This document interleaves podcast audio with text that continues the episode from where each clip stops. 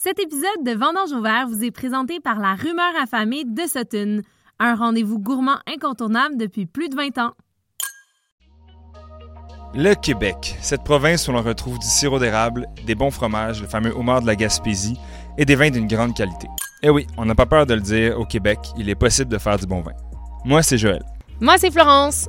Joël était curieux et cherchait à suivre une formation professionnelle sur la production de vin artisanal. Mais tout ce que je trouvais, c'était des vidéos YouTube, des blogs et le fameux apprentissage sur le tas. On est fin août et les vignobles s'activent tranquillement. Cette année, tout est allé très vite et plusieurs de nos invités sont déjà à préparer la cuverie pour l'arrivée des raisins très prochainement. On a décidé de se faire un petit trip en Outaouais, plus précisément à Ripon, pour aller rencontrer la famille Archambault-Étier chez Fragment Vin. C'est un projet qui retient beaucoup d'attention depuis ses débuts. D'abord Alice, connue au Mousseau et à la boulangerie Automne, et son frère Émile, lauréat du mixologue de l'année au Gala des Lauriers de la Restauration.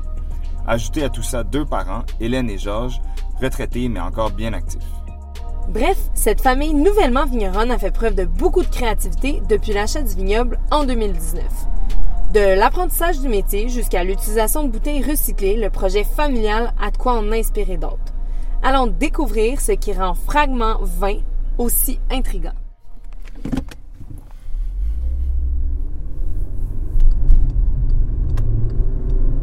On est sur la route en direction Fragment 20. Beaucoup de petits maraîchers. C'est vraiment le fun. L'Outaouais, on est, on est presque jamais venu. Outa, Outata, Outa, Outa, Outaouais. Et Ça, on va le couper au montage. Pour vrai, c'est très bucolique. C'est magnifique. La petite route là, qui sillonne euh, le paysage. Franchement, très mignon.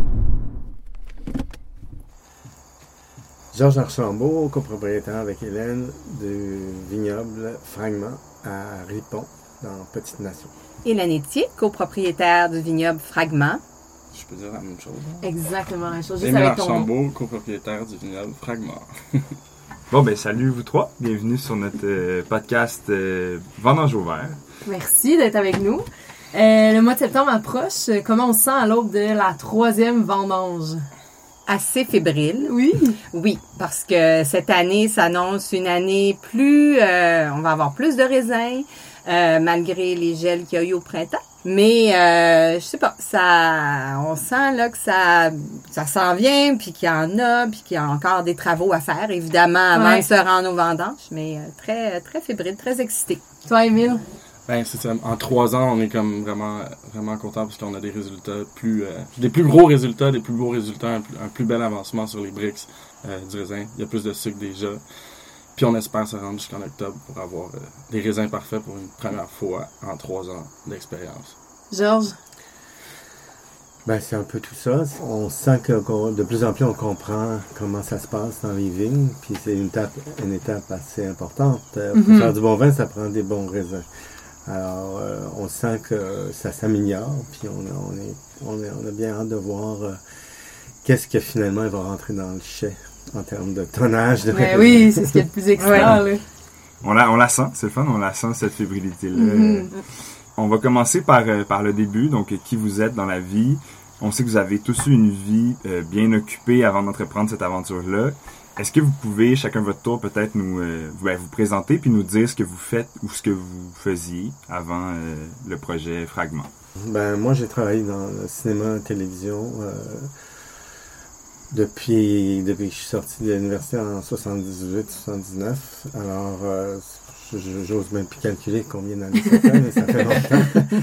Et euh, disons que je, moi, je rêvais euh, depuis quelques années, euh, avant, avant qu'on achète, de sortir de la ville pour avoir vécu toute ma vie, grandi, euh, vécu ma vie en, ville. J'avais le goût d'aller euh, plus vers la campagne puis avoir des grands espaces. Donc, c'est ça. J'ai travaillé essentiellement dans, dans le cinéma comme directeur photo pendant pas loin de 40 ans, je pense. Ouais. Moi, j'ai été, donc Hélène, euh, avant de, de, de, de venir ici, Euh, je- moi aussi, je travaillais dans le cinéma, je travaillais au costume, j'ai travaillé pour différents organismes euh, à but non lucratif et euh, mon tout dernier projet, c'était le redéveloppement du théâtre Empress. En fait, Georges avait voulait venir à la campagne. Moi, j'étais pas prête. J'avais vraiment pas encore euh, ce projet-là me, me tirait toujours un peu euh, de l'arrière. Et puis finalement, c'est Alice, notre, notre aînée, qui, qui s'est mis à chercher des terres et puis qui nous poussait vers ça, tout ça. Puis euh, c'est par hasard qu'on est tombé sur euh, sur le vignoble ici. Euh, on est tombé en amour avec l'idée de, de, de faire ça en famille. On trouvait Ouais. que c'était un projet rassembleur avec le genre d'enfants qu'on avait. Mais bref, euh, c'est ça. Donc, euh, finalement, j'ai, j'ai, j'ai décidé que je quittais la ville aussi et c'est franchement euh, merveilleux de... de... Tu l'as pas regretté. Ah mon Dieu, non, vraiment pas. Au même, euh, ben, comme je vous ai raconté, tu sais, au début, on a un peu le vertige. tu- Mhm. Tu, euh, tu regardes toute ce- cette, grande terre-là. euh, on avait une grande, grande courbe d'apprentissage. Euh, mais ça, ça, ça nous faisait pas peur. Là, on était, on était prêts. Mais euh, on pourra rentrer là-dessus Ouais. euh, tantôt. Mais voilà. Donc, euh, c'est ça, du cinéma, de la culture à l'agriculture, finalement. Tout dans la culture. Ouais. Euh, ben, moi, Emile, dans le fond, j'ai travaillé pendant 12, dans- pendant les 12 dernières années en restauration pour finalement tomber sur le mousseau où euh, j'ai travaillé pendant 5 ans. Puis c'est vraiment là que j'ai développé mes, euh, mes connaissances sur la fermentation. Je regardais les gars en cuisine puis je voyais pas pourquoi on pouvait pas faire ça avec des cocktails aussi. Puis euh, je me suis mis à fermenter différents fruits, à faire des expériences avec différents résultats, puis Ouais. ben, à- approfondir mes connaissances là-dedans. Puis euh, quand le projet est arrivé, mais j'ai j'ai vu un lien potentiel, logique, puis c'était logique, puis ça, ça, je sais pas, je me suis dit, c'est pas pareil, mais c'est une autre expérience, on va Ouais. l'essayer, puis avec tout le bagage que j'avais, j'étais pas trop stressé pour... euh, D'entamer ça, là, ce, ce, ce nouveau euh, exactement, c'est ça. Même si c'était quelque chose que j'avais, j'avais jamais fait, puis sinon, juste avant les premières vendanges, je suis allé, je suis allé vendanger et vinifier euh, en Europe avec différents vignerons pour juste voir un peu, puis faire baisser le stress, parce que la première vendange, c'était quand même stressant de voir des raisins arriver dans le chai, puis comme... Ouais. Fait qu'on peut dire c'est là que tu as un peu euh, commencé à apprendre euh, plus précisément là, comment tu vinifiais. Ouais, exactement. J'avais plein d'idées en tête sur plein Ouais. de trucs que j'avais lus d'un peu partout à travers le monde, puis je trouvais que c'était quelque chose d'intéressant. Parce que la, la, la vigne, la viticulture au départ, on savait y avait, on avait beaucoup tout des trucs à apprendre. Le résultat de la vigne qui est très important, mais il va s'améliorer tranquillement pas vite après chaque année. Mais Ouais. dans le chai aussi, il y avait plein d'expériences à faire pour voir comment on pouvait au Québec faire du vin qui est, qui est intéressant, sans dire des vins pas acides, mais tu sais, trouver des parce que c'est le fun le vin acide, mais des, des, des, des, des options comme inspirées d'Amarone ou de faire sécher les raisins, il y avait une stratégie logique dans ma tête. En même temps, ça augmente l'acidité, ça augmente les sucres, mais au final, on a eu un bon résultat. Puis ben, Mhm. on veut, je veux approfondir dans différents tests comme ça. Ouais, on, est- on y Dans reviendra différentes à, idées. à vos Ouais, expériences au. C'est Ouais. c'est super intéressant. Puis euh, vous, euh, Hélène et Georges, pour ce qui est de l'apprentissage, euh, comment vous avez, pour tout ce qui est euh, dans la, dans la culture de la vigne, euh, comment vous avez appris euh, un peu sur le tas, j'imagine, mais y a-tu des lectures, des façons, tu sais, comment t'apprends à faire de la viticulture? Ben, une chance qu'on a eue qui était euh, qui était assez unique, c'est que quand on a pris possession du vignoble ici, il y avait des locataires qui étaient c'était Bergeville et puis euh, eux autres avaient la majorité des vignes. Nous on avait on avait une portion puis euh, alors on a pu regarder, on, a- on a pu les voir travailler, on a pu échanger beaucoup avec. Marc, mais on avait aussi euh, ça ça a été vraiment formateur, c'est certain. Euh, et puis, on avait aussi, on a une agronome qui travaille avec nous. Elle a fait tous les vignobles, je pense, elle a fait tous les vignobles du Québec, là. C'est, c'est, c'est... Mais, alors, elle, elle venait tous les mois, puis euh, ça aussi, je pense que ça a été très formateur. Euh, mais veux, veux pas, la vigne, tu te fais dire plein d'informations, tu te fais dire, tant que t'as pas le, le, le sécateur dans les mains, puis le... Moi, cette année, là, ma troisième année de taille, euh, troisième année de tout Mhm. ça, Là, je, je sens que je contrôle mieux. euh, je me sens plus beaucoup plus à l'aise. La première année, euh, ouf, euh, c'était c'était quelque chose. Puis on- Il y a moins de confiance. il y a moins de confiance, tout ça. Mais là, on a pris de la vitesse, on, Ouais. on, on a, on a une certaine, euh, une- un certain confort. là. C'est ça, c'est un apprentissage euh, qui se fait pas rapidement. Puis la vigne est gentille, elle est tellement gentille, elle est résiliente. Puis il dit bon, tu peux faire des erreurs, puis l'année suivante, elle va, elle va revenir, ben, elle va te redonner. Tu sais, tu vas pouvoir te corriger, tu vas pouvoir. euh, Pour alors finir ça aussi, ouais. ouais, tu sais, c'est- ça aussi c'est formidable, là, tu sais. Alors tu t'apprends à la, t'apprends à la, à la connaître. En tout cas pour pour ma part, ça a été euh, ça a été ça. Puis euh, euh, beaucoup d'échanges. euh, je trouve qu'on a, tu sais, il y a des conversations, on peut poser des questions. Il y a, tu sais, la, la communauté des vignerons aussi euh, est très généreuse. Fait que il y a pas de, c'est quelque chose d'assez d'assez unique, je pense. euh, l'autre chose, c'est que moi, je me sentais au début vraiment comme une, euh, tu sais, l'imposteur, là, syndrome de l'imposteur. Je l'ai eu euh, solide. Mais, euh, mais à un moment donné, tu te rends compte, au Québec, la tradition, elle, est pas, ben, ben, tout le monde a fait quelque chose d'autre Ouais. avant. hein. Tout le monde Ouais. a une autre vie avant la vigne. Exact. Alors, t'as pas, on n'est pas de, de comme en France ou en Italie. Tandis qu'ici, ben, on est tous un peu. euh, puis, alors ça aussi, tu sais, c'est Il y c'est a amusant. personne qui vous a fait sentir comme des imposteurs. Pas du non tout. plus. Oh, au contraire, on- tu sais, c'est comme. Puis bon, on peut, oui, on peut se casser la gueule comme dans n'importe quoi, mais euh, en même temps, tu sais, c'est. La personne qui te fait te sentir le plus comme un imposteur, c'est la vigne directement. Ah ouais. tu la regardes, puis c'est, elle a, elle a un caractère, puis aussi, je voulais dire, tu sais, cette année, c'est la première année qu'on a vraiment vu un cycle complet de la vigne, puis ça se ressent vraiment quand tu regardes chaque plant. Tu sais, les- il y a beaucoup de vignerons à qui on posait des questions, puis ils me disaient, tu vas reconnaître chaque plant, puis chaque plant a une personnalité, puis j'étais ouais, il y en a 11 000. Mais après, après avoir vécu un cycle, tu sais, comme, euh, coudonc, printemps, été, automne, hiver, de le voir grandir, de le voir Ouais. changer, puis avoir dormir pendant l'hiver, de voir comment l'hiver s'est passé, la neige, la température de l'hiver, puis après ça de la revoir au printemps, puis de voir qu'elle est heureuse, ou voir qu'elle est malheureuse, mais tu vas vraiment, tu vas vraiment créer étapes, ouais. un, j'imagine qu'au Un lien final, tu, tu développes, là, tu sais, que dans tel fond de rangée, à tel endroit, Ouais, non, tu les connais. des Oui. Tu connais. problèmes. Tu te souviens qui c'est que t'as accroché avec la roue de binage, puis t'es comme, ah, c'est Oh, pour non. l'amour.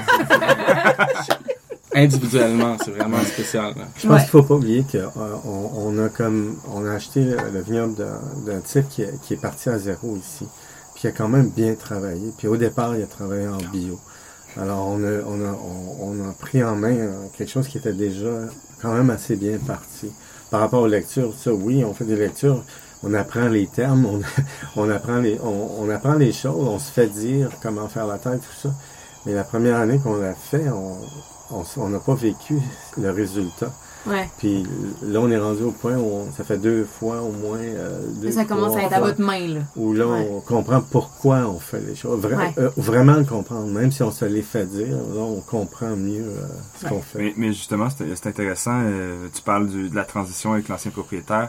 Euh, nous, ça fait 11 épisodes qu'on parle à des gens qui, euh, qui ont parti eux-mêmes la chose à zéro. Fait que là, c'est la première fois qu'on parle à des gens qui ont euh, repris quelque chose de quelqu'un. Puis on se demandait comment ça s'est passé, cette transition-là, avec euh, les anciens propriétaires? Ah, ils ont été très généreux. Bien avant de déménager ici, on est venu plusieurs fois. Euh, André et Chantal nous ont expliqué à peu près tout ce, tout ce qu'il y avait, comment ça fonctionnait, puis comment eux ont fait les choses, puis tout ça. Fait qu'on a, bien sûr, on a adapté à ce que nous on voulait faire, mais je pense qu'on est, on a eu la chance d'a- d'avoir, euh, on est parti avec euh, tous les instruments, tout euh, le, le était, tout était là. euh, il y a- Sa façon de travailler aussi, ben, il- tu l'as dit déjà, papa, euh, la façon qu'il travaillait avec la vigne, la façon qu'il travaillait au chai, c'est pas pareil, mais il y avait quand même quelque chose qui se ressemblait beaucoup. Il y avait une belle transition qui se faisait. Puis pour vous, c'est important que ça soit bio. Oui, parce que, tu sais, certifié bio, moi je le dis tout le temps, la certification, j'y tiens pas tant que ça, parce qu'on va le faire anyway, on va le respecter. Puis Ouais. au-delà de ça, il y a même des produits qui sont certifiés qu'on évite un peu d'utiliser. Avec ce qui se faisait dans le passé, qui était pas bio, mais au moins il y avait cette certitude-là qu'il n'y avait pas eu de la scrap Ouais. qui s'était mis dans le... C'est comme une base. C'est c'est une base rassurance Ouais. pour nous faire un achat. Est-ce que les principes de, de la biodynamie vous intéressent euh, aussi? Oui, beaucoup, mais c'est c'est comme c'est quand même plus loin. Il y a- Ouais. Il, y a beaucoup de choses à faire avant, puis beaucoup de choses à apprendre. Euh, il y a beaucoup à apprendre sur notre terrain, sur les plantes qui poussent sur notre terrain pour l'appliquer directement. Mhm. Fait qu'on on, on prend notre temps, il va pas trop vite sur la biodynamie, mais c'est vrai, certainement quelque chose qu'on va aller, euh, qu'on va travailler. C'est Ouais. sûr, sûr, sûr. Au début, là, quand on est arrivé ici, on avait plein d'idées, puis on était, à un moment donné, on s'est dit, OK, non, on va, il y a 11 000 pieds de vigne à s'occuper, on va, on va faire du mieux, puis on va faire certains essais, puis on va essayer, euh, puis tranquillement, on va aller vers, mais je pense qu'on avait besoin d'avoir une bonne connaissance, une bonne maîtrise du terrain, euh, avant de se dire, OK, on ajoute euh, certains niveaux de, de, Ouais. de Ou difficulté, je dirais. euh, d'autres vignes. Oui, éventuellement aussi, mais pour le moment, euh, maintenant, ben, c'est pas, euh, je le vois plus comme ça, là. J'ai, Mhm. On y va. euh, Donc là, on, on parle de euh, cette immensité-là. C'est combien d'hectares que vous possédez ici? Ben, on a 80 acres. Euh, Il y a de la forêt, il y a de la terre en friche, il y a, il y a, il y a toutes sortes de, de différents. euh, puis c'est à peu près de 4 hectares de vignes. Puis en ce moment, ce qu'on fait, c'est qu'on travaille avec euh, le voisin qui fait du sarrasin, qui a pris ce qui Mhm. était en friche, puis là, lui, il l'a tout euh, pour faire justement un engrais vert. Lui, en tout cas, donc on, dans nous autres, dans l'éventualité, on se dit, lui, il va travailler sa terre pendant Ouais. la terre pendant 5 ans en, en bio avec des céréales. Ensuite, éventuellement, on pourrait. C'est quoi, tu parlé d'engrais verts, c'est quoi l'avantage d'avoir du sarrasin sur la future, sur une future parcelle de, de vigne? Ben, le sarrasin, c'est un engrais vert que tu peux réenfouir, mais là, pour le moment, lui fait de la farine avec. Mais euh, c'est un des engrais verts pour euh, retravailler. Mais le champ, les champs ici ont toujours été bio. C'est juste de remettre euh, en friche à un moment donné. Ça, Ouais. Si je peux dire pour sais, on l'a pas choisi, c'est Daniel, un voisin, mais c'est ça que je trouve intéressant aussi avec ce qui se passe ici à Ripon, ce qui se passe dans l'Outaouais, c'est qu'on découvre tranquillement pas vite notre communauté, on découvre tranquillement pas vite la vigne. C'est comme ça qu'on s'adapte beaucoup à, à la, ça, ça fait partie de l'apprentissage qu'on vit en ce moment. Puis, tu sais, lui, il a dit, hey, je peux-tu mettre du sarrasin? Puis on avait, on avait tout lu un peu sur le sarrasin. Mhm. L'apport que ça apportait à la terre était positif, puis on le savait. Puis après ça, ben, on a eu un, un, un genre de contrat avec lui qui, qui voulait planter du sarrasin. Qui a Bon planté un petit peu partout dans la région. C'était génial, tu sais. Ouais. C'était- un, un Win-win, hasard parfait. ben oui, c'est ça. Puis il est partout sur les, les, les potentielles places où on pourrait planter de la vigne éventuellement. Fait que, Puis euh, peut-être à tour de rôle, euh, quels sont les gens qui ont eu une influence significative sur votre façon de, de traiter la viticulture nordique? Est-ce que vous avez euh, soit des mentors ou des gens qui vous ont inspiré? sûr et certain, moi, de voir un peu ce que Mathieu fait chez Nival, j'ai trouvé ça super intéressant. Au niveau des lectures, au niveau, c'est plein, c'est plein de gens Mhm. un peu partout à travers le monde qui me- En, France, tu as parlé de la France tantôt. Tu es allé dans le Jura, je crois. Ça se peut-tu? Non, j'ai travaillé avec Sébastien Riffaut Ok. à Sancerre, avec euh, Christian Bner à- en Alsace et avec Sébastien de la Roche-Bleue en Ah Loire. ouais? Ouais, puis c'était le fun de, de, de, de voir un peu comment il fonctionne, ce qu'il plante, surtout chez Binaire, la viticulture, c'était assez spécial. Ouais. C'était spécial aussi de voir avec lui comment lui travaillait, puis la vigne juste à côté, comment elle était comme...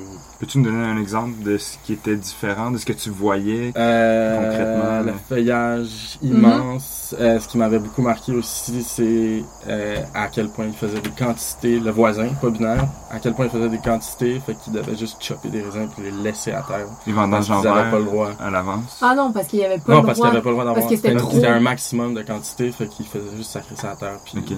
puis il l'utilisait pas. Puis Christian, il était à la moitié de ce qu'il pouvait, euh, ce qu'il pouvait conserver. Puis lui, eux, ils avaient vendangé il y a comme deux semaines. Puis Binaire, on y attendait encore. On était en train de regarder un petit peu, euh, est-ce que c'est le bon moment de vendanger. Puis on goûtait au raisin.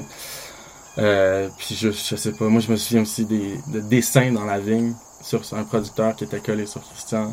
Puis aussi la vigne qui était collée Qu'est-ce que tu veux dire des dessins dans la vigne? ben, il y avait, il y avait des formes, il faisait des formes avec, Ah ouais? euh, ouais, avec Ok. la vigne. Pas Christian, là, juste un producteur. Comme on taille soit buissons, cute, là. là. Ouais, exact, c'est ça. La vigne, sur certaines parcelles, la vigne, la, la, la- le rang collé sur le rang de l'autre, son rang, lui, à Christian, était complètement amoché parce qu'il était pas capable de, de survivre à, à tous les produits qui étaient mis dans son, Dans le voisin, chez le voisin. ouais, c'est ça. Ouais. Ah, ok, le, ouais. le- le rang mitoyen. Ouais. Un autre aussi qui m'avait marqué, c'était l'artiste qui s'appelait.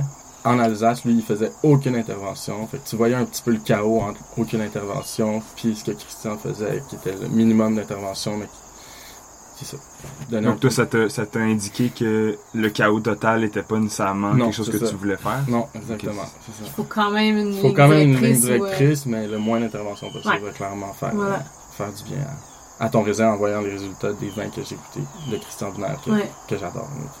Puis euh, Hélène, pour ce qui est des influences, est-ce que... Ça peut a- être aussi des choses que vous avez goûtées, d'autres vins nordiques. ouais. C'est les enfants qui nous ont beaucoup influencés par rapport au vin nature, puis nous ont euh, fait découvrir. euh, en fait, moi, j'ai découvert le vin nature quand euh, Antonin Mousseau avait le contemporain. Mhm. Euh, fait que ça, ça, ça a été mes, mes premiers. euh, puis j'adorais ça. Là, je, je trouvais ça délicieux. C'était vraiment. euh, puis ensuite, quand on est arrivé ici, ben sincèrement, j'ai j'ai une très grande confiance euh, en Émile, en, en Alice, en leur vision. Euh, c'est sûr qu'on a euh, des petits, euh, mi- mi- des, des, des, des, des, confrontations. des petites confrontations. Ce qu'on a voulu créer ici, c'était vraiment en famille, tout ça. Puis là, sincèrement, j'ai j'ai vraiment une, confiance en ce qu'ils vont nous apporter comme euh, comme comme idées nouvelles, comme euh, tu sais comme comment vinifier pour euh, pour arriver à des une diversité de, de produits de euh, donc d'influence comme telle non je peux pas dire que je suis euh, c'est sûr que j'aime beaucoup les vins autrichiens j'aime beaucoup J'ai pas grand chose à rajouter, mais c'est sûr que on a été convertis au vin de nature hein, grâce aux enfants, grâce à, au, fait qu'ils travaillaient au mousseau puis qu'il y avait beaucoup de vin nature puis tout ça, puis on allait les voir souvent. Et puis par rapport à- au, au vin qu'on a bu dans notre vie, c'est très nouveau dans, dans euh, la façon de boire du vin, c'est-à-dire le, genre de vin qu'on boit.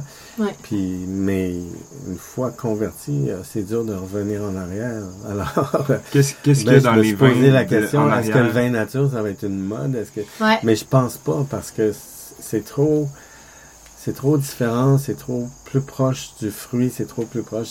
Alors, c'est tout ça pour dire que je suis vraiment converti au, au vin nature, puis je, je veux qu'on continue dans ce sens-là. Mhm. Mais ça va avec euh, votre idée d'avoir un projet familial, je trouve. C'est Oui. Ouais. c'est aligné. Complètement c'est ça ouais. Euh, ben, notre climat qué- québécois, parlons-en, c'est un climat qui est parfois difficile, vous, vous le savez. Euh, le métier de vigneron, c'est un métier d'extérieur. Est-ce que pour vous, la transition euh, vers un métier physique, manuel, d'extérieur euh, a été un défi? Non, au contraire, on a toujours aimé être dehors. On est bon quand tu travailles dans le cinéma, des plateaux de tournage, t'es dehors, beau temps, mauvais temps. alors c'est pas d'être dehors, c'est pas ça qui, au contraire, tu il peut y avoir encore de la neige quand on quand on commence à tailler, tout ça, puis là on vit tout l'été. Moi, je pense que je suis de nature très contemplative. J'adore, tu regarder les choses changer de couleur. Alors, je suis très heureuse dans, dehors, travailler des- avec nos mains, travailler. Ça me faisait pas peur. C'est sûr que euh, il y a l'endurance, tu sais, de te relever matin Ouais. après matin, euh, parce que c'est du 7 jours, on se le cachera Ouais. pas. Euh, la saison, elle est courte. Euh, il peut se passer plein d'affaires. Euh, il y a des jours où il pleut à boire debout. Là, tu te dis, ah, tu sais, je vais, je m'en vais faire du relevage. Là, j'en ai. Mhm. Bon, tu peux te dire ce jour-là peut-être, bon ben, Euh, moi, je suis pas prêt à dire que c'était pas, euh, c'était pas, pas, pas épeurant. là. Je pensais que la restauration, c'était un travail physique, mais pas en tout. là. Comme la première année était un peu redondante, parce que Mhm. je connaissais pas les résultats. Après ça, deuxième année, tu vois, mais j'avais vinifié une fois, euh, puis de le travailler, je savais que la vinification à la fin était tellement un beau cadeau, puis sur le coup, c'est dur dans le champ, mais rendu au chai, d'avoir fait tout ce travail-là, puis de l'avoir vécu au complet, d'avoir vu toutes les étapes, devient tellement important pour la vinification. Tu comprends tellement mieux ce que tu fais, ce que... Je sais pas Fait comment que C'est ta carotte, dans le fond. La vinification, c'est ta carotte au bout du bâton. Tout Ouais, le temps que tu vraiment, travailles dans la mais vigne, plus. L'utilité du travail dans la vigne à la vinification, vois, je l'ai, je l'ai tellement Aussi senti la, ouais. la deuxième année, contrairement à la première Ouais. année. Là, en ce moment, on se promène là, dans, dans les vignes. Là, les, la véraison est terminée. Euh, là, on voit là, les, les, le sucre qui commence à... Mais tu- on voit les grappes, là, puis il y a vraiment comme... On voit la différence avec les autres années aussi par rapport au travail qu'on a fait. Fait que là, on a hâte de rentrer ça dans le chai. là. Tu sais, on- Il y a, il y a quelque chose de, de magique là, qui... euh, c'est ça aussi, je pense. Oui. Hmm. Puis pour euh, la transition, Georges, toi, euh, comment t'as vécu ça? Moi, la transition, moi, moi, j'avais hâte de, de vivre dans un endroit où il y a de l'espace, Ouais. tout ça. Alors, en partant, euh, puis physiquement, ben, on, on a toujours fait des trucs euh, dehors, du ski, euh, ski de fond, euh, ces choses-là. Donc, euh, j'avais pas peur d'être dehors, puis que ce soit la pluie, euh, la neige ou n'importe quoi.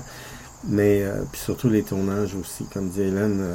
mais euh, le seul truc qui me faisait peut-être un petit peu peur, c'est d'être capable d'organiser euh, autant le travail de, tout ce que Hélène et Émile ont dit par rapport à la vigne, à la qualité des raisins qu'on va produire, puis tout ça.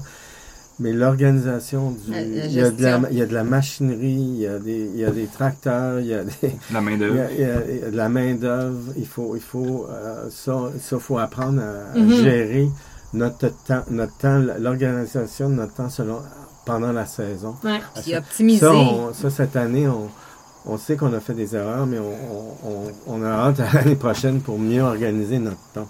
Ben, en fait, il faut faire des erreurs pour apprendre. Hein. Ça fait partie de. On oui. voit, La on voit vraiment. C'est ouais. ça.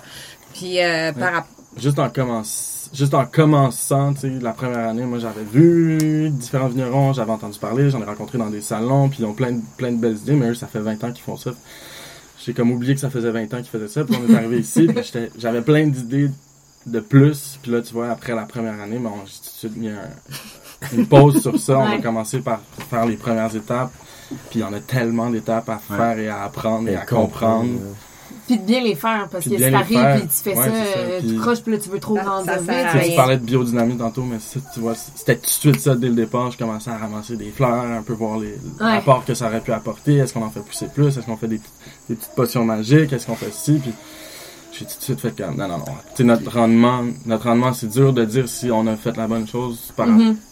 Par rapport à notre rendement, parce que notre rendement a beaucoup été affecté par les gels pendant les trois dernières années, trois premières années. Ben, c'est la même chose. eu. Fait, que- fait qu'on n'a pas trop de réponses. On a hâte d'avoir une belle saison pour comme, encore mieux comprendre. Parce que Pendant qu'on parle de gel, euh, vous aviez observé euh, une certaine euh, récurrence au niveau des gels? Est-ce que c'est, c'est- la première année, on a eu un, on a eu un bel indice parce qu'on a eu un visuel un peu sur le, le- le corridor de gel qu'il y avait sur le vignoble, qui était un peu logique, mais c'était le fun de le voir visuellement. Je vais, je vais rajouter une histoire. Par la première année, Émile, on était tous les deux assis sur la table à pique-nique. Il était je sais pas quelle heure, dans la nuit. Puis on n'a pas réagi au gel. On était tous les deux assis. Puis on regardait Vous l'avez vu Puis arriver. le lendemain matin, on a fait « Oups! » C'est la deuxième année Ouais. qu'on a été plus... euh, proactif? ouais. Ouais, mais oui. La- Ouais, mais tu sais, on- c'est, en- c'est encore. C'est de l'apprentissage. C'est de l'apprentissage, c'est ça, exactement. Puis c'est ça. Fait que c'était la deuxième année là, on a vu un peu le corridor, puis le bassin de réception qui était la petite perle, puis c'est là qu'on avait prévu les feux, mais le, le, le gel faisait quand même son chemin à travers toute la vignoble avant d'arriver dans sa piscine, comme certains appellent, où le gel va vraiment être plus, influ- ouais, plus influent sur la Mhm. vigne. Parce que là, Hélène, euh, tu parles de, de- de- vous l'avez vu arriver, mais là, juste pour que les gens comprennent bien, c'est vraiment une espèce de nuage Ouais, qui, qui, se est, déplace. qui est pas là nécessairement à chaque année. qui. Ben, Ben- ce- cette année-là, la première année, en fait, ça a été euh, le gel est arrivé. Je me souviens pas à quelle heure, mais c'est c'est le point de. On a vu tout blanchir. Le, le, le gazon, là, tu sais, il y a vraiment eu un coup. là. Froum! Ça a été comme un, ça, c'est assez étrange puis euh, à C'est le observer. cœur qui te serre dans Ouais, poitrine. c'est c'est- en général, c'est euh, une soirée de pleine lune. Hein? Fait que tu vois très bien. Ah. C'est- oui, c'est assez relié. La dernière lune de, mai, là, la- qui est une grosse lune, c'est c'est là que ça se passe souvent. Puis, euh, ouais. C'est là que ça s'est passé à chaque fois. là. Ah ouais, c'est ça. 27 mai 2019, 2020 et 2021. Autour, ouais. Ouais. Mais il faut, faut comprendre aussi, euh, on, on parle un peu du gel comme un, un liquide. Là, on en a entendu parler récemment de certaines personnes qui ont fait des expériences par rapport à ça. Puis, euh, il faut dire que les, les nuits de gel de fin mai ou de, de pleine lune, c'est il y a zéro vent. Alors, euh, c'est le froid qui est, c'est, c'est le mouvement du Qui se froid déplace. qui se déplace. Si s'il y avait 4 km heure de vent, au-dessus de 4 km heure de vent, tout change. Tu le Euh, verrais pas de la même façon, c'est ça? ça serait un- Ok. un- un- ça serait uniforme. Euh, si- S'il faisait 2 degrés, ça serait uniforme. Tandis que quand il n'y a pas de vent, il y a des endroits où le, le froid s'installe. euh, On sait que le, le Mhm. froid descend, la chaleur monte. Alors, c'est... euh, en fait, des choses qu'on qu'on qu'on- qu'on- qu'on comprend de plus en plus. On- Ouais. on, a, à la rencontre des, des vignobles du Québec, euh, on, on a eu, un- Émile et moi, on a, on a eu un bonhomme qui, qui parlait de tout ça. Puis de- il y a des façons de faire des corridors pour diriger le, Le, le le monsieur, de la façon qu'il s'expliquait, on les deux, on se regardait, on était comme. Il décrivait exactement ce qu'on avait vécu par rapport à. Puis c'est. Des idées de faire un, un cadre autour du vignoble, ça, ça, ça fonctionnait Pour complètement. couper cette espèce de... de, de- Pour le, pour- pas pour le couper, pour Le diriger. Pour le, le diriger, pour À l'amener. l'extérieur du vignoble. Exactement. Ben, c'est ça qu'il appelle une, une piscine. Le bonhomme appelle une piscine. Tu diriges, tu fais fuir le froid dans, loin de ton vignoble dans un endroit Ouais, c'est plus bas. particulier quand même. Comme si c'était C'est vraiment là. comme une Ouais. rivière, en Ouais, fait. c'est C'est vraiment comme un... Alors, à partir Un du moment où tu comprends ça, euh, bon, nous, au, départ, j'avais mis le, le capteur pour... euh, on a un seul capteur, ce qui est ça non plus qu'il qu'il va falloir améliorer. Il va falloir mettre des capteurs un peu partout. Mais on sait qu'on a une baissière. On sait que... Parce que le haut du vignoble, en général, n'est pas affecté par le gel. C'est vraiment le bas. Alors, on sait à peu près. Mais là, faut réajuster justement pour bien comprendre le, le- notre rivière. On dit rivière, mais c'est drôle comme au printemps, la, la neige qui fond, mais le circuit que l'eau emprunte est exactement le même que le froid. Puis juste avant le petite perle, euh, qui est le cépage où l'eau s'accumulerait, où, où le froid s'accumule en ce moment, ben il y a eu un, un ravin qui s'est créé pour rediriger l'eau d'une autre façon. Mais l'eau, c'est plus facile d'avoir. Que, le gel. ouais. Mm. Mais c'est exactement le même, le même chemin qu'ils empruntent les deux parce que Donc c'est votre petite perle qui a gelé l'année... Non, parce que c'est lui qu'on va C'est vraiment. lui qu'on C'est lui qu'on va vraiment. ch- Ok. Pas. Ben, en tout cas, c'est lui qu'on va. Où on va mettre les petits feux Ok. pour. euh, Éviter justement. pour justement rediriger le, le froid. Mais là, tu vois, on a une autre stratégie depuis qu'on a. Ouais. Depuis qu'on comprend mieux la. la, la, la- Puis à tout ça s'ajoute, euh, il y, a, il y a des moyens qui existent, que- qui, euh, mais qui reprennent- représentent des investissements importants. Est-ce qu'on va se lancer là-dedans? Quand est-ce qu'on va le faire? Est-ce qu'on attend? Est-ce que La tour avant, Ouais. par exemple. la tour avant, qui sont, on sait que c'est... Ouais, mais est-ce que c'est vraiment efficace pour notre. Selon vous. Selon notre, terroir, en notre fait. terrain. C'est encore des questions Oui. puis des analyses qu'il faut faire, qu'il faut Ouais. regarder. Il faut. faut le voir comme un outil parmi d'autres. Ouais. de gérer le froid euh, Ouais. dans ces moments-là. Mais il y a aussi ce qui a, ce qui a affecté, c'est qu'il y a- il y a certaines parcelles, c'est la troisième année où ça gelait. Là, la, la vigne a dit, hey, euh, ça va faire. Ouais, là. ouais. Donc, ça aussi, il va y avoir vraiment des, des- une réflexion à avoir par rapport à ces parcelles-là, Mhm. parce que là, cette année, ils n'ont presque pas produit, là, parce que, euh, parce que ça fait trois ans. On peut pas négliger aussi le fait que il y a les gels de printemps, il y a les gels d'automne, et il y a le gel l'hiver. Qui, qui Oui. il peut avoir des hivers qui sont beaucoup plus cléments avec la vigne. Quand le, quand le froid s'installe, reste et tranquillement euh, la chaleur revient. Comme cet La- hiver. la- comme on a eu l'hiver dernier. Alors c'est sûr que ça, ça a une influence euh, sur les résultats, sur la quantité Mhm. de, de raisin. Parce que les gels, quand les hivers où il, euh, au mois de janvier, il se met à pleuvoir, puis ça, ça se met à fondre, puis ça recommence à devenir très froid. La vigne, euh, ce, qu'on- ce que je comprends, c'est que la vigne aime vraiment pas ça. Elle a des signaux Donc, contradictoires. Ouais, Alors ça. ça. combine, ça se combine au gel de du, du prin- du printemps aussi. On est sous un petit gazebo, puis là on entend un petit peu les gouttelettes, mais ça fait quand même très, très beau. Faut le dire ici, euh, vous couvrez pas les vignes. Donc Non. euh, les vignes sont euh, Ouais. à l'air libre tout l'hiver. C'est un autre outil qu'on considère peut-être, justement pour que les hivers soient moins, euh, pas destructeurs, mais que ça- qui affectent moins la, la, la vigne. Pour mieux dormir les nuits où il fait moins 35. mais c'est un peu aussi, tu sais, je pense que c'est important de le savoir. Je pense qu'il y a beaucoup de gens qui le savent, qui le savent, mais le réchauffement climatique, certains disent, ah, pour la vigne au Québec, ça va être une bonne affaire, mais pas tout parce que la vigne devient extrêmes, tellement ou- confondue au mois de janvier. S'il se met à faire 10 au mois de janvier, puis qu'après ça, on drop à moins 30, ben, c'est justement un impact que le réchauffement climatique a, Mm. puis c'est un impact pas positif pour la vigne au Québec. Donc, ça reste quelque chose de négatif. Euh, donc, en reprenant le vignoble en 2019, euh, vous êtes retrouvé avec euh, des vignes hybrides. Est-ce que c'est quelque chose que... Est-ce que vous auriez planté la même chose? Est-ce que vous auriez aimé planter autre chose? J'ai beaucoup aimé l'idée qu'on arrive dans un vignoble où il y a juste les hybrides. Si on aurait planté la même chose, non.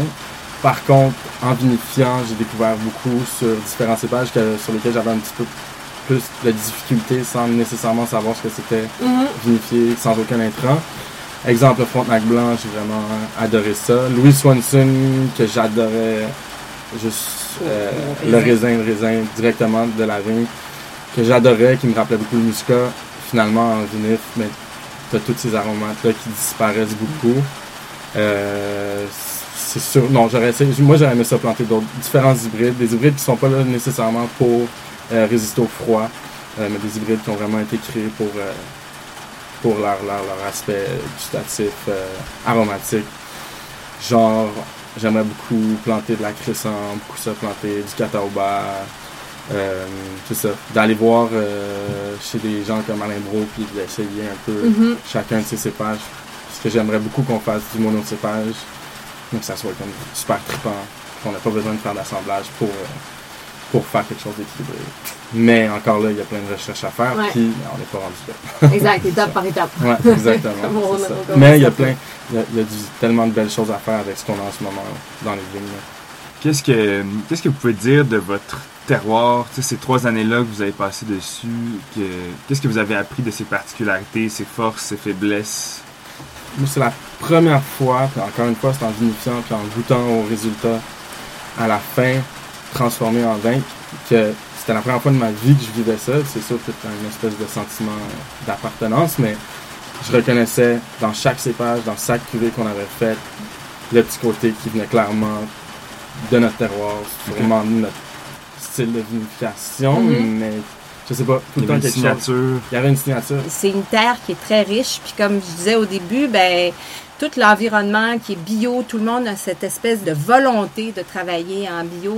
Euh, je suis comme, je suis très fière d'être ici, Ouais. là, tu sais, en Outaouais, parce que tu te dis bon, des, des vignes euh, poussées, des, du- on n'est pas beaucoup de vignerons là dans, dans la région, il y en a plus vers euh, vers l'ouest là. Mais c'est ça, je trouve qu'on a une belle euh, une belle opportunité là de travailler nos, nos, nos raisins avec ce qu'on a, avec ce que la terre nous donne, puis avec j'ai- j'ai beaucoup de plaisir Ouais, avec ça puis à découvrir.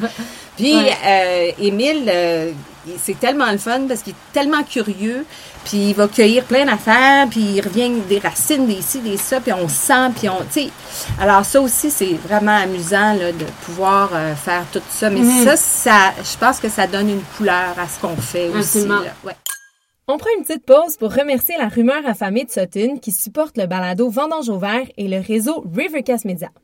La rumeur affamée, c'est une magnifique épicerie fine établie sur la rue principale à Sutton, dans les cantons de l'Est. On y retrouve une super offre de produits locaux et une belle sélection de produits d'importation qui sont sélectionnés avec soin. Dès qu'on rentre dans cet ancien magasin général qui date de 1861, on est conquis par l'impressionnant comptoir de fromage. Puis, on découvre l'assortiment de pain frais, de charcuterie, de viennoiserie, de pâtisserie, de miel, d'épices, de confiture, bref, tout a l'air bon. On peut même commander des sandwichs et plusieurs plats prêts à manger. Le magasin propose une gamme de bières, vins, hydromel et de cidre québécois. On y retrouve aussi plusieurs bouteilles des vignobles qu'on a décidé de vous présenter dans le balado Vendange vert, comme le domaine du Nival, les cidres Polisson, le domaine Grand-Saint-Charles et le domaine Bergeville. Pour les amateurs de bière, ils brassent même leur propre bière, la rumeur assoiffée, en collaboration avec les brasseries artisanales du coin. La rumeur affamée de Sutton est un arrêt incontournable lors de votre sortie dans les cantons, que ce soit en ski, à vélo ou à pied. Donc, euh, on est dans le chai, chez Fragment. Euh, Fait qu'on va faire une petite visite. euh, Ouais, qu'on Ouais. regarde, qu'on goûte, qu'on. absolument. on Qu'on parle un on peu suivre. des, des Il est pas midi, mais on goûte. Exactement. Les vendanges arrivent, c'est ça? Ouais, ben c'est parce qu'on on embouteille en ce moment pour faire de la place pour Ouais. les raisins qui vont rentrer éventuellement. Puis après ça, un gros ménage, puis ensuite de ça, on set pour, euh, pour 2021. C'est ça. Fait qu'on va aller goûter. euh, Ouais. Yes. Le Petite Perle est un cépage très dense. Euh, le contact avec les peaux allait donner quelque chose de très tannique. Puis moi, je voulais vraiment aller plus vers les vins plus légers au niveau des rouges, surtout qu'on a beaucoup de rouges, euh, beaucoup de raisins rouges dans le champ. Euh, fait que c'est ça. Fait que j'ai tout de suite opté pour la carbo.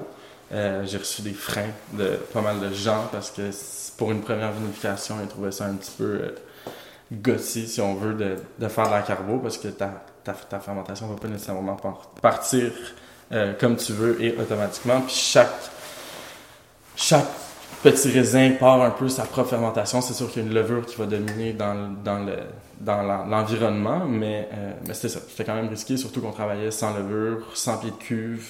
Et euh, puis moi, je devais vraiment faire une carbo complète.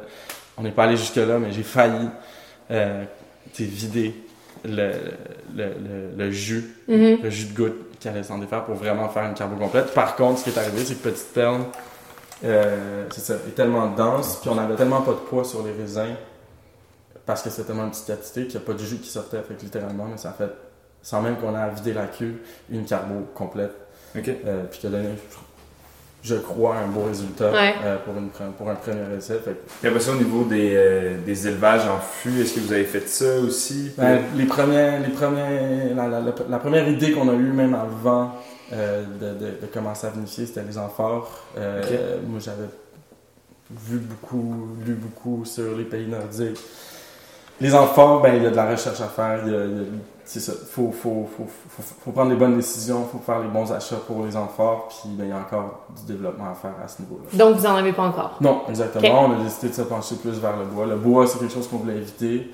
Le bois neuf ou le bois usagé? Non, bois usagé, c'est ça. Parce que le- c'est ça. On est allé vers le bois usagé pour faire respirer un peu nos vins. Mhm. Ça, ça, ça a son impact, puis c'est important, je pense, de faire un peu d'élevage en fût. euh. C'est sur quelle cuvée que vous avez... Est-ce que toutes vos cuvées passent par un Ben, le petit perle, par exemple, à date, on n'a pas vu l'utilité de le faire vieillir en fût parce que l'acidité est quand même très basse, puis ça s'oublie quand même assez rapidement. Ça a tout le temps été nos premières cuvées qu'on a sorties en deux ans. Mais, euh, mais c'est des exemples comme le Frontenac noir. euh, juste pour le vermouth, le vermouth, je pensais que l'acidité allait disparaître. L'acidité est quand même restée. Ça aurait fait du bien en 2019 de le mettre un peu en de chêne. Ce qu'on a fait pour 2020. OK. Il a été six mois en de chêne. Puis là, on, on- vient de l'enlever son. On vient de le retirer, de le remettre en inox avec ses aromates. Ça, va l'avoir, ça va lui avoir fait du bien, c'est sûr et certain. Un supplé, ouais. Mhm. Sinon, euh, Fait que vous avez produit du vermouth, vous avez une cuvée de marquette qu'on a bu hier, ouais, petite perle. Ouais. Est-ce que on a. À boire debout aussi, qui est une, euh, qui est un frontenac noir. On avait fait, euh, ça c'est le 2019, on avait fait une première, un premier embouteillage euh, qu'on a sorti 2000, fin 2020 ou en tout cas à l'automne 2020. Mhm. Et puis là, on en a encore de ce même, euh, de ce même, cette même récolte-là, on en a, on vient d'en embouteiller qui avait passé euh, presque neuf mois en, qui Ben, c'est lui qui nous a. C'est le Frontenac noir qu'on avait. qu'on- qui était aussi un cépage qu'on avait en, en- qu'on avait la première année. On voulait pas faire. On voulait vraiment travailler en monocépage. Là, c'était de trouver une solution pour le Frontenac noir pour que ça soit agréable et pas trop agressif en bouche. Mhm. Mais on n'avait pas le choix de laisser le produit vieillir. Mais tu vois, ça c'est. Ça, c'est un bon exemple de cuvée. On l'a essayé. Puis bon, on ne le refera pas. Comme 2020, elle n'existe plus. Ok. Parce qu'on on est allé sur d'autres idées, des idées qu'on avait faites, des expériences en 2019, exemple le passerillage, fait qu'on fait... Ouais, est-ce que tu peux nous en parler un Ouais, peu de, ben, de ce que c'est? on a aimé ça, c'est le fun, mais il y a, il y a place à amélioration, fait qu'on on avait fait une toute petite, une toute petite, euh, une toute petite expérience, un test avec 2, 3, 4 kilets, puis on a fait sécher les raisins euh, pendant un mois environ, puis finalement, on a cuvée. Donc le, le passerillage, c'est ça un peu, c'est de faire Ouais. sécher les raisins. Exactement. Puis ça, comment vous faites ça? On, directement à la récolte, on a une trentaine de clés euh, qu'on- que papa gentiment construit. Les clés qui sont des... C'est comme c'est un... des grands grillages, en Ouais. fait, des cadres Ok. avec euh, des grillages, évidemment, on veut pas que les baies passent à travers, Mhm. assez fins. Et puis, on les installe euh, selon la température. Quand il y a du soleil, on les met dehors. Puis, euh, sinon, ben, on les, On on les rentre. à l'intérieur toujours le soir. puis on crée une ventilation pour Ouais. faire un effet de... Pour pas que l'humidité s'accumule, pour pas Ouais. qu'il y ait de pourriture. Ouais. C'est quand même bien écarté aussi sur les clés. Ouais. Euh, on avait un genre de déshydrateur ou de l'année dernière Déshumidificateur. euh, qui était aussi installé dans, dans la salle euh, par où vous êtes rentré. Donc ça, c'est une technique qui est utilisée, je pense, en Italie, c'est ça? Ouais, exactement. En Italie, puis c'était un goût qui revenait beaucoup. Puis je me demandais est-ce que ça vient vraiment de, de ce procédé, ce- de ce procédé-là. Puis c'est, c'est, exactement ça. Là. Je dirais pas. euh, Puis le sucre augmente aussi. Ouais, puis le sucre Ouais. augmente, fait Voilà. qu'on augmente, on diminue notre quantité, mais on augmente notre taux d'alcool. Mais là, ça, c'est pour le vermouth ou c'est pour... Non, ça c'est pour un cuvée. Un assemblage. Ok. Ça, Ah, ok. on il va être assemblé. ouais. c'est ça. Assemblé avec euh, Marquette, Frontenac, Noir, Passerier et. On en a un qu'on va vous faire goûter là, Ah, en, en fût. Ouais, excuse-moi. On le coupe au montage. Puis, euh, sinon, notre premier blanc, mais c'est Frontenac blanc. Euh, là encore, on est allé sur une expérience juste parce qu'on avait c'était- 2020, c'était une belle année pour faire des expériences parce qu'on a eu beaucoup de pertes. Mhm. Il n'y a pas eu beaucoup de sucre dans les raisins. On savait qu'on n'allait pas avoir un, un taux d'alcool nécessairement assez élevé. Jamais de taux d'alcool assez ou pas assez, là, mais. Fait qu'on a essayé avec le Frontenac blanc de faire un genre de rétinol. Avec la résine de sapin, on a, on a utilisé des pousses de sapin.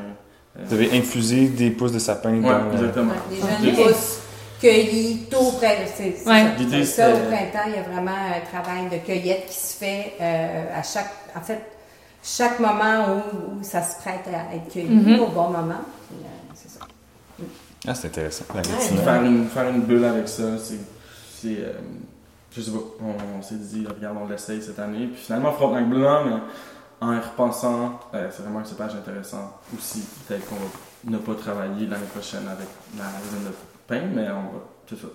Faire autre chose. Ouais. c'est ça. Je pense qu'il faut faire. euh, la- L'avantage qu'on a, c'est qu'on n'a pas des grandes quantités non plus. Alors, il y a, il y a place à essayer beaucoup de Mhm. choses, comme le Frontenac blanc ici, on voit, là, il y a 210 litres dans le Ouais, fond. c'est ça. Fait que c'est- C'est vraiment pas euh, des grandes quantités. Fait que c'est amusant, justement, je pense, de, de pouvoir faire des tests. Puis de, À l'échelle humaine, là, finalement. Oui, oui.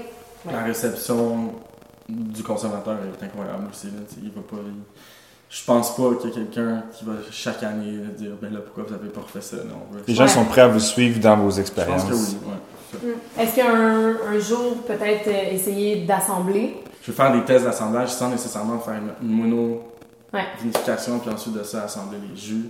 Il y a euh, d'aller chercher un apport dans la peau d'un tel pour la pulpe d'un autre, le jus dans la peau de l'autre. Puis on va, c'est ça le plan pour 2021, c'est Ok. vraiment d'aller, faire des assemblages, mais pas nécessairement comme on l'a. Euh, comme en Nouvelle-Écosse, ils ont, euh, ils se font beaucoup, beaucoup, beaucoup encourager euh, la- au niveau provincial le, euh, à justement faire des nouveaux produits, diversifier, ouvrir. euh, fait que, il faut vraiment, je pense qu'au Québec, il faut s'en aller vers quelque chose comme ça, puis pas mettre de barrières.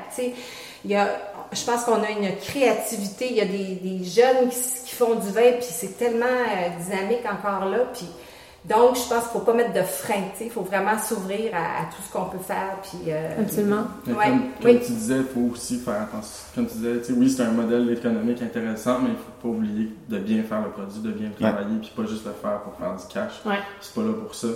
C'est là, justement, c'est encore plus le fun comme terrain de jeu pour travailler ta créativité. Mm. Puis il faut pas l'oublier. Ouais. On goûte? J'ai Ben goûté. Moi, je me demandais, Émile, euh, tu sais, on a parlé de vermouth. Ouais. Euh, tu sais, toi, vu mixer ton...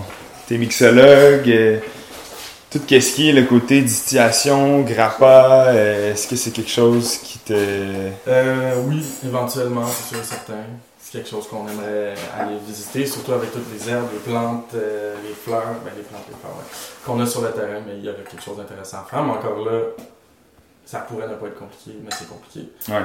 C'est Fait une question, revient toujours Ok. aux étapes. non, c'est une question de permis. C'est une On- question de permis, Ouais. une question de, tu sais, si on voulait faire des alcools avec des petits fruits, si on voulait mêler la grappa aux petits fruits, parce que c'est un peu notre vision aussi, fragment, dans le fond, on, on- on veut faire comme... Tout. on veut pas tout faire, mais je, je veux, tu sais, on veut, je veux pas faire comme tout le monde. On veut trouver une, C'est ça. un nouvel alcool. Points une de nouvelle- différenciation, on ça. on fait peut-être travailler avec des petits fruits, mais on n'a pas le droit de travailler avec des petits fruits. Si on ne plante pas un hectare de petits fruits qu'un hectare de petits fruits, ben c'est beaucoup de travail. Ah, c'est vrai? Oui, il faut peut-être, il faut toujours que tu sois, parce qu'on est artisan, on a un permis artisan, donc tout ce que tu produis ou tu, tu transformes, il faut que ça pousse chez vous. Euh, donc, ça Ce qui est soit. bien, ce qui est bien. Ouais. Ouais. Mais tu sais, il faut pas non plus que tu sois obligé de le faire toi-même pousser. Ce que je veux dire, c'est qu'on n'est pas obligé de planter des Mm. bleuets pour faire de l'alcool de bleuets. On peut aller chercher des, des bleuets Ouais. qui poussent naturellement. On a beaucoup de verges d'or, on a beaucoup d'armoises, on a de l'absinthe, on a de la tagette, on a de la carotte sauvage, on a de la vergère du Canada. C'est tous des trucs qu'on connaît pas parce qu'on l'utilise pas, parce qu'on peut pas l'utiliser Mhm. sans, sans, Sans avoir une production. sans avoir une euh, ici. production pas naturelle. Fait que, qu'est-ce qu'on goûte? Fait que là, on boit du euh, Frontenac blanc qui est en fût de chêne depuis euh, environ 8 mois. Euh, dans ça, il y a un petit peu de résine de sapin. OK. Euh, on est encore en train de voir si on va en rajouter pour. Donc un peu l'idée rétinale. Ouais, pour amplifier le goût. C'est comme un peu euh, ambré, est une Puis on est macération? en macération de euh, un mois. Environ. Ah ouais, 4 semaines de macération sur les pots de Frontenac C'est beau, là, quand même, euh, la petite euh, couleur un peu euh, dorée. là. Ah, le nez est super intéressant pour elle. Comme toute une, toute une gamme d'arômes, mais justement, nous, Mhm. probablement que ça Mais le comme je disais, Ouais. ça m'a vraiment étonné, moi. Je, je sais pas pourquoi. En fait, je pensais beaucoup au Pinot blanc. Quand je, je faisais une référence Pinot blanc, Frontenac blanc, puis Mais- Pinot blanc, ou même le Pinot gris en macération, j'ai jamais trippé tant que ça parce que ça manquait de. Ouais. Ça manquait C'est- de c'est- assez rond, là. Tu mets du en macération, du muscat en macération, t'as un, un éclat de, de, de- d'aromatique, puis le Frontenac gris, euh, Pinot gris, il y a une belle macération, ça donne une belle couleur au vin, fait que là, tu es tout excité, puis finalement, tu goûtes, puis pas que c'est plate, mais. Mais je sais pas, en nez, de... Mais là, c'est Frontenac blanc, c'est ça. Fait que j'avais un peu cette idée-là, puis Ouais. finalement, mais en Frontenac blanc, il y a vraiment quelque chose sur les peaux, Ouais, je pense, qui est intéressant. vraiment. Ça, c'est un, un assemblage qu'on a fait, c'est un assemblage un peu euh, par hasard, parce que le Frontenac gris, il y avait pas assez de maturité, fait que- puis lui, ses, ses pommes étaient trop matures, fait qu'on s'est dit, hey, on va combiner les deux, les deux problèmes. Puis le, le site, ça a donné un super beau résultat. On a gardé notre parcelle de Frontenac gris qui était sur la limite pas assez mature, mais on s'est dit go, on l'essaye. Sorti très acide, fait que moi je trouvais que le chêne était de mise. Par contre, on avait comme 210 litres. Puis ben, le fût de chêne c'est 228 litres. Fait que là, on a goûté, Qu'est-ce qu'on fait? fait Ouais. des essais. Fait qu'on a fait un petit assemblage avec le, le petit perle qui est vrai quand même bien balancé. Euh, Tu voulais pas faire un vin sous voile.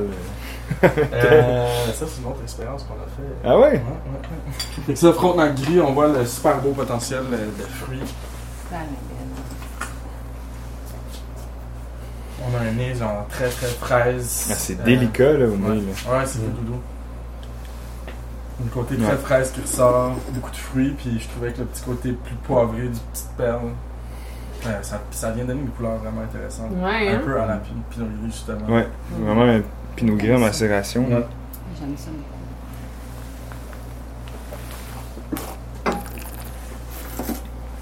Mais ça aussi, cette année, on s'en va sur une bulle potentielle parce que Mm. Surtout pour la, à cause de l'acidité. je trouve, ouais. Beaucoup de gens qui me disent Mais- tout le temps, mais c'est pas grave l'acidité, j'aime ça l'acidité, moi. Tout le monde. Je sais pas. Je trouve, mais en tout cas, moi, Moi, perso, ça me- je ça trouve me ça le fun avec une, une petite bulle, ça va nous faire du bien. Ouais. Là, on a de la verge d'or. Ici, on a de l'armoise, des pousses de pain. Ça, c'est hum, de la. Non, du Peuplier? peuplier Euh, baumier. ouais. Qui est une nouvelle aromate pour 2021. Euh, 2020, pardon. Puis, euh, euh, puis ouais. des jeunes pousses de, de sapin. Différents sapins, sapin gris. On peut sentir. euh, Oh, Mais là, il y a un petit goût caramélisé. Hein? Mm, Ouais, ouais. Très caramel. Ouais. Encore plus le pain.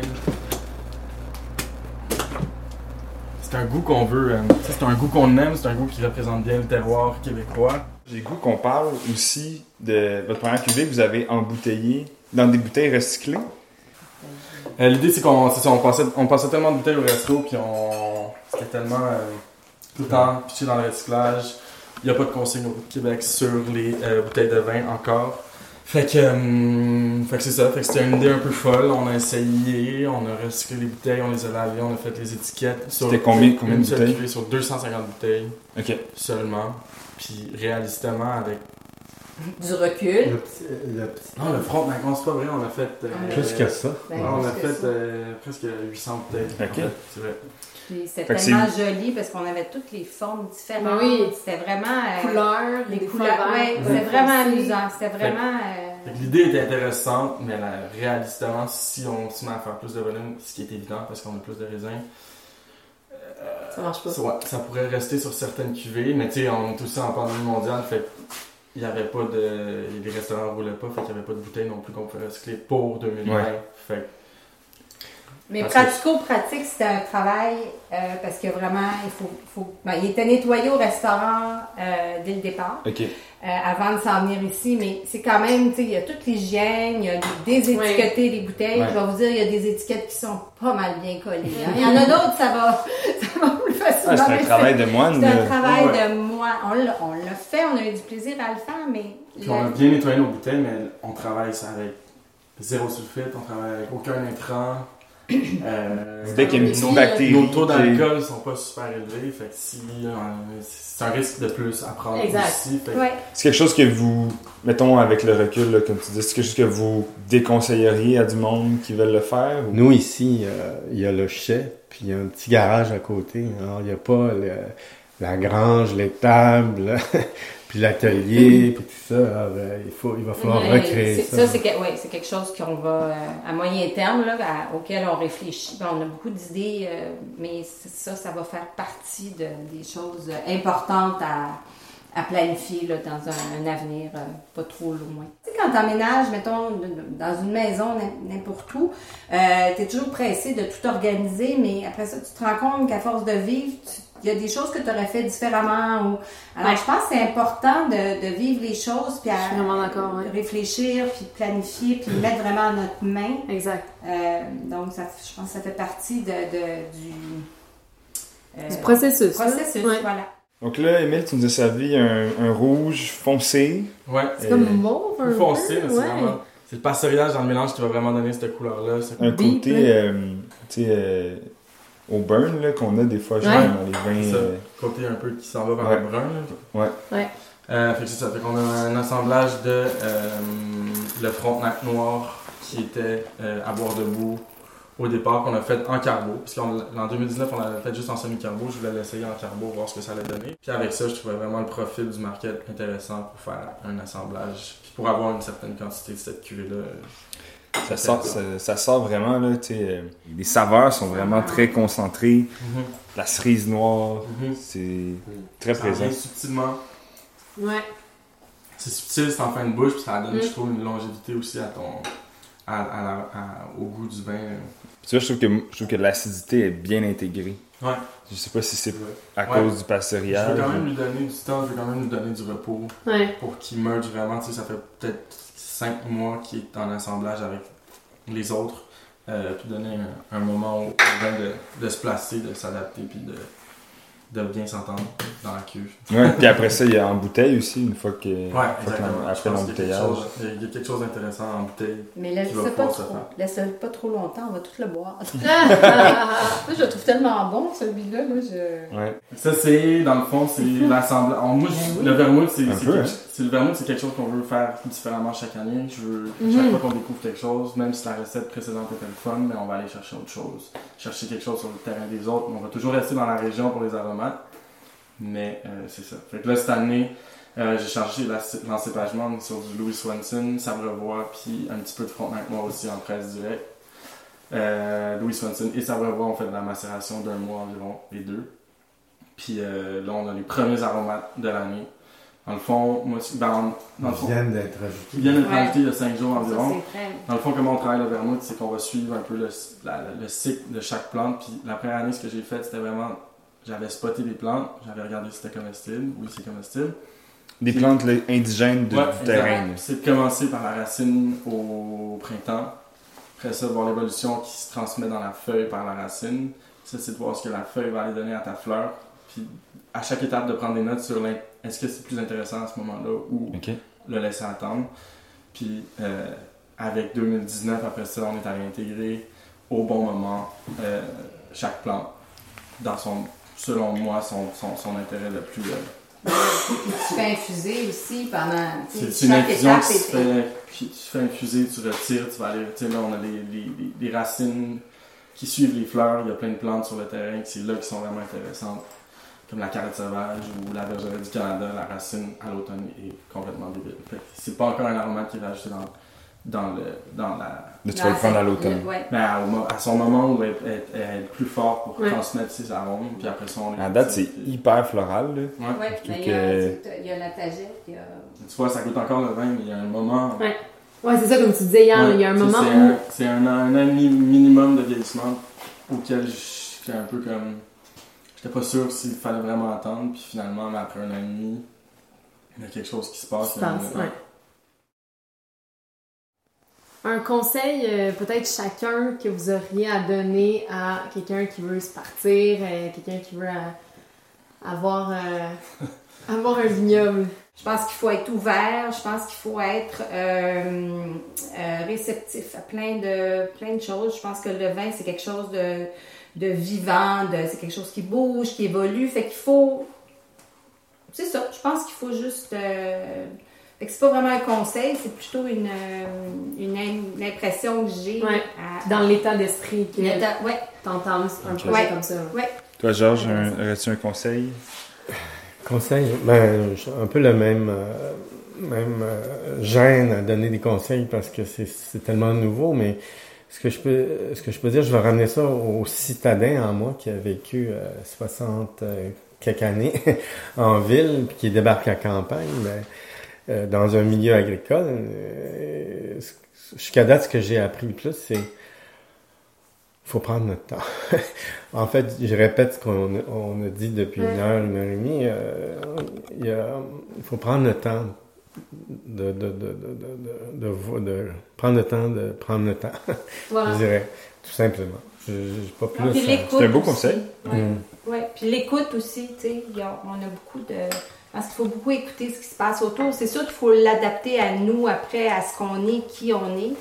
Mais euh, il faut aussi aller chercher euh, toutes sortes de. de, de- Mais il faut, moi, c'est ça que j'allais donner comme conseil, il faut se faire confiance par contre. Puis Mm. des fois, fa- pas, pas fermer les yeux, jamais, toujours être à l'écoute de ce qu'on a autour de nous. Mais si toi, tu as une idée et qu'elle n'a jamais été faite ailleurs, ben, c'est sûr que c'est une bonne idée. Il faut, faut, faut se lancer puis essayer, faire confiance à sa créativité puis son, son guts. Puis si, ben, dans le passé, il y a eu certains snobismes par rapport à ça, mais maintenant, je pense qu'on a une ouverture des gens. Fait tu veux, tu veux essayer des trucs, essaye des trucs, fais-le, go for it.